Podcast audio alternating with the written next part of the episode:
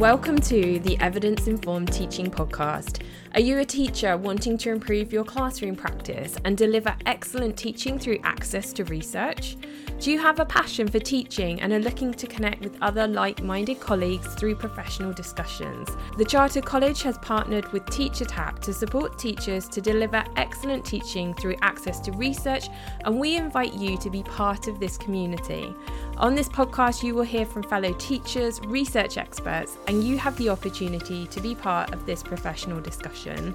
You can find out more about the Chartered College of Teaching and TeacherTapp in the show notes. And if you find this episode helpful, why not share it with a teacher friend, take a screenshot and post it on your social media, or even better, leave us a five-star written review. Hello, welcome to your monthly summary of TeacherTapp findings. I'm Karen Wespieser, and I'm going to be guiding you through some of the top topics that tappers have tapped. This month, over eight thousand teachers have tapped each day, so you can trust that this data is a nationally representative view of what teachers in England think. Today, we're going to run down my top five findings from the month, but you can find lots more findings on the TeacherTapp blog and each day in the app. So, in top of the pop style, we're going to go down from five to one. And in at number five is the finding that the rising cost of living is linked to leaving the profession. So, like most people, teachers are feeling the hit of inflation. Food, mortgages, everything's more expensive right now.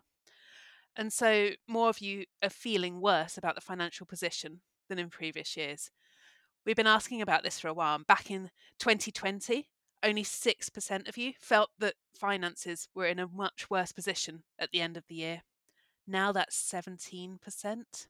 In part, this might be because during the pandemic, things were a little cheaper. People went out less. But basically, the world is just more expensive now. However, inflation seems to be hitting teachers who have children and those who are older more heavily, at least in terms of bank balances. So half of teachers in their forties and fifties said that they're financially worse off than a year ago. For those in their twenties, the figure was only thirty-two percent. This could be because younger teachers, who do generally make less money, were already struggling back in twenty twenty-one, so you're comparing sort of a lower start point.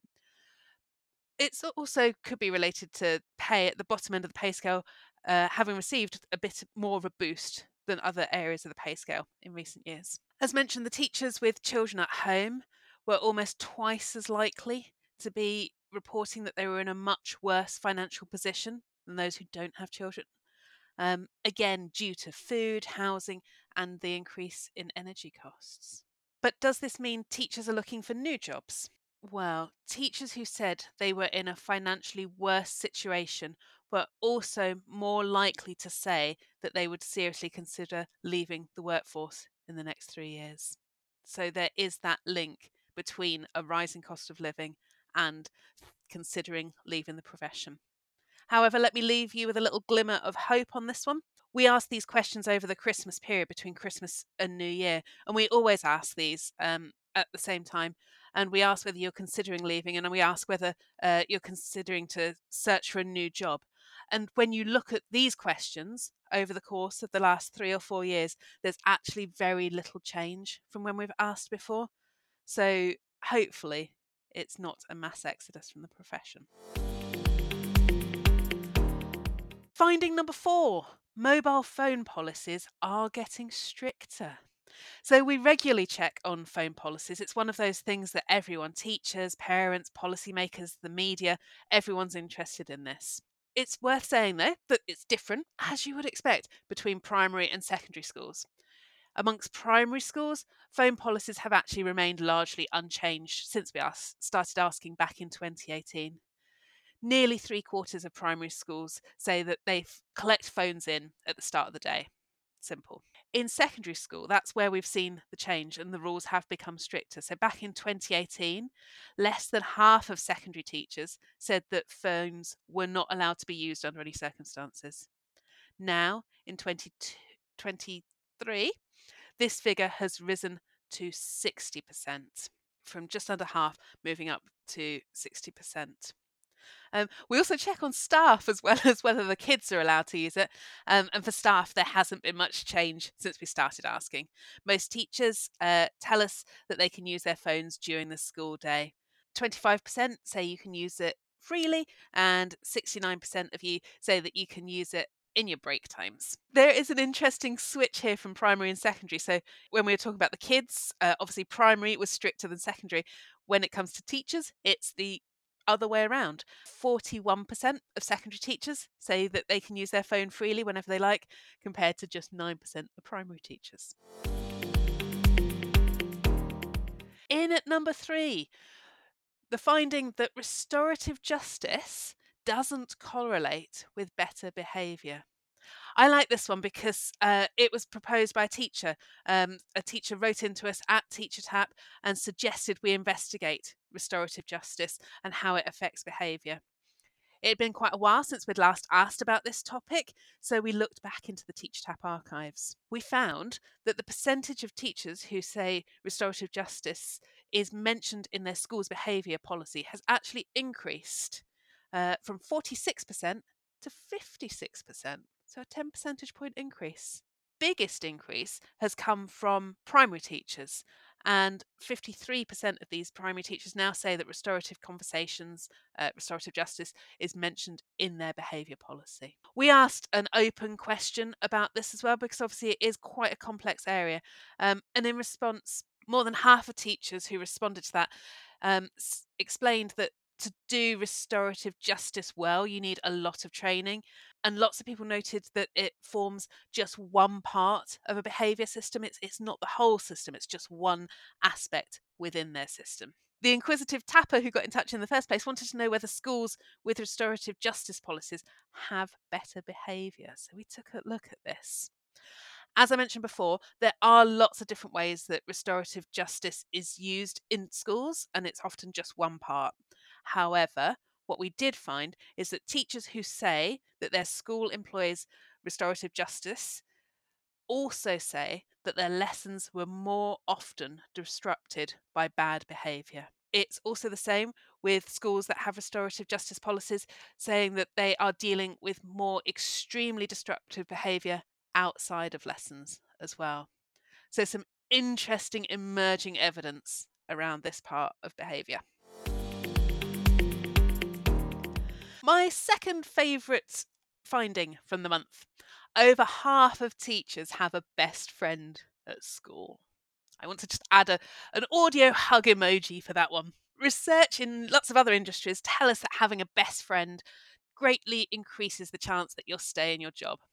I mean, it makes sense. Who would want to leave their best friend? We delved a little deeper though. We wanted to look at whether having friends as colleagues matters more generally for well-being. To answer this, we looked at two different questions about collegial friends.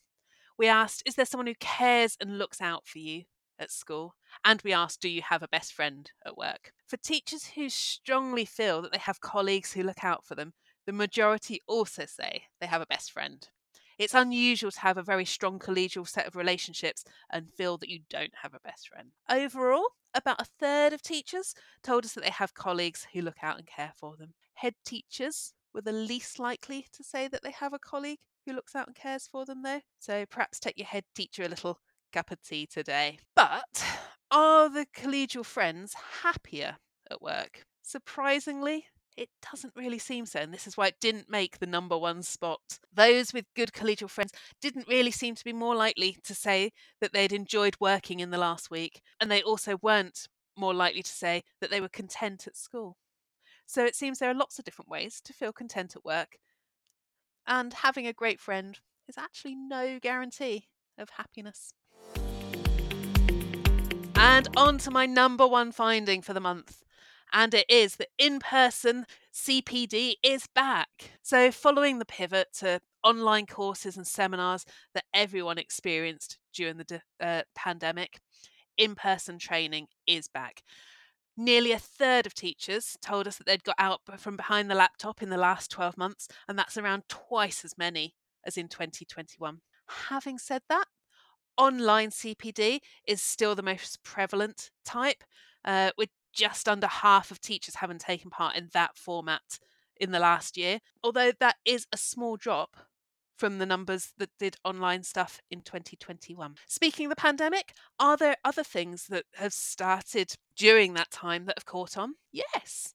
In primary schools, over half of teachers said that uh, the school have relaxed the uniform policy in some way. forty-two percent of primary teachers said that they still have hand sanitation in place.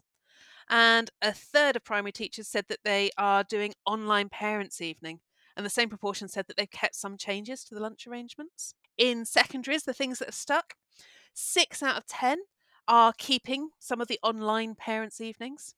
And three out of ten are doing online learning when students are off sick or school is closed for other reasons. And in secondaries, around a third have made lasting changes to lunchtime arrangements. And that's it.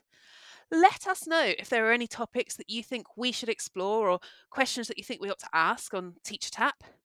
You can find more information about the topics that I've discussed today, including loads of cool charts and more results uh, all over on teacher tap dot co dot u k.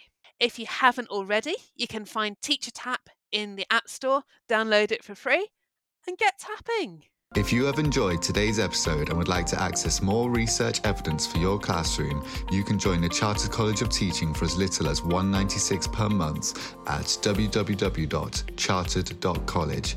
And remember to download TeacherTapp free from your app or Play Store to share your views, opinions and experiences from the classroom.